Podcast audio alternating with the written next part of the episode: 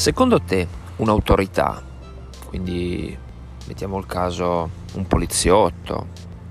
un, un vigile urbano,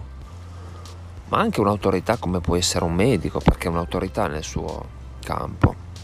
può influenzarci e farci cose che non avremmo voluto fare o cose che semplicemente abbiamo fatto ma non abbiamo pensato se in qualche modo ci fosse un modo diverso per farlo più intelligente, ma solo perché ce l'ha detto lui. Beh, assolutamente sì, si chiama legge dell'autorità ed è una delle sei leggi di Robert Cialdini, che è uno psicologo americano, psicologo sociale americano, che ha scritto un libro famoso che si chiamano Le leggi della persuasione, in cui ne definisce sei, le vedremo tutte, ma oggi ci concentriamo su quello dell'autorità. E questa legge dice che noi semplicemente se dobbiamo fare una scelta e questa scelta ci viene in qualche modo influenzata da un'autorità, tendiamo a seguirla senza porci troppe domande, anche se magari ci può sembrare assurda. E Robert Cialdini porta due esempi, ne porta uno, ma ne aggiungiamo un altro a supporto. Il primo esempio è quello che lui ha chiamato che lui, lo studio è stato chiamato l'otite rettale ed è simpatica. E parte da uno studio che è stato effettuato in un ospedale in cui un finto medico suggeriva di ehm, utilizzare delle gocce per curare l'ottite ma in quantità molto elevate per via rettale. E probabilmente, anzi no, senza probabilmente, il, l'infermiere che doveva eseguire questa cura per l'otite non avrebbe in alcun modo seguito le disposizioni del medico, cioè non avrebbe mai fatto una, una cosa del genere se avesse pensato tua, con la sua testa. Ma essendo stato un medico a proporgli la, la cura,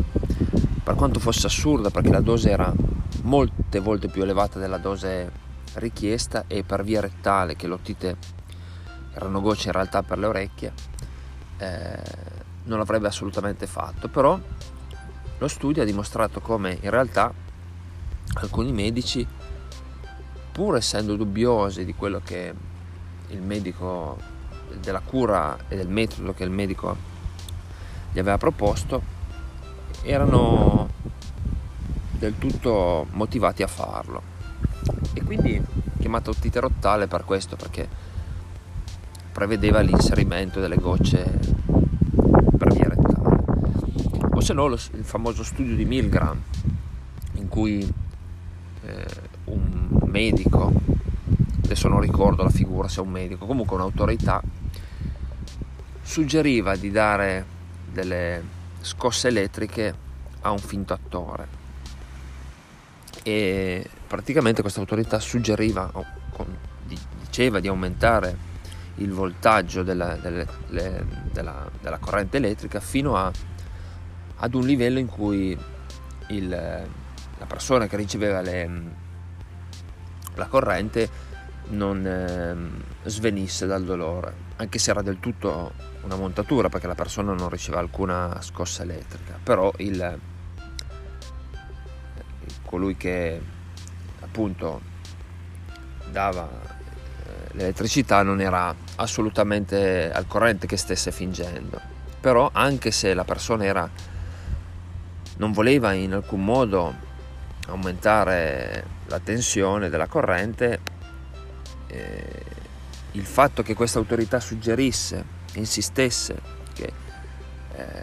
continuasse con lo studio, eh, la maggior parte delle persone appunto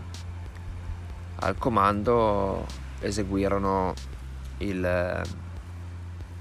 eseguirono questa, questa prova contro la loro volontà. Questo studio nasce anche per spiegare come le persone nel, durante il regime di Hitler erano disposte a fare del male agli ebrei, a tutte le persone in qualche modo non erano ariane, solo semplicemente perché c'erano delle autorità che, li, che gli imponevano di farlo e quindi loro non, non contestavano in alcun modo. E qui è la stessa cosa. un medico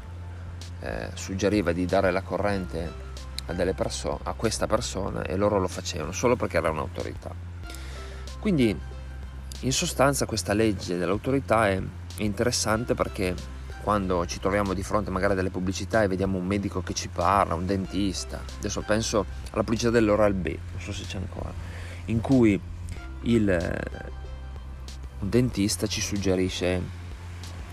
il,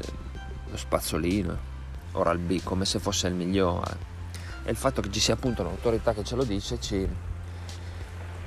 crediamo che sia uno spazzolino superiore. Poi se lo sia o no questo io non lo so dire, non lo posso dire, ma sicuramente la presenza di un'autorità ci fa, ci fa fare cose che probabilmente non faremo. E questo ma in altri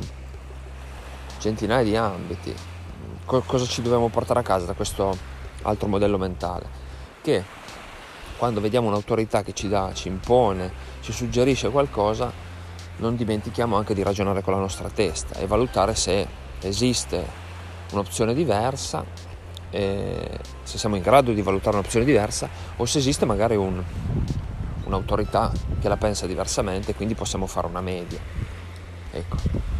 legge dell'autorità, della persuasione. Grazie per l'ascolto e buona giornata. Ciao.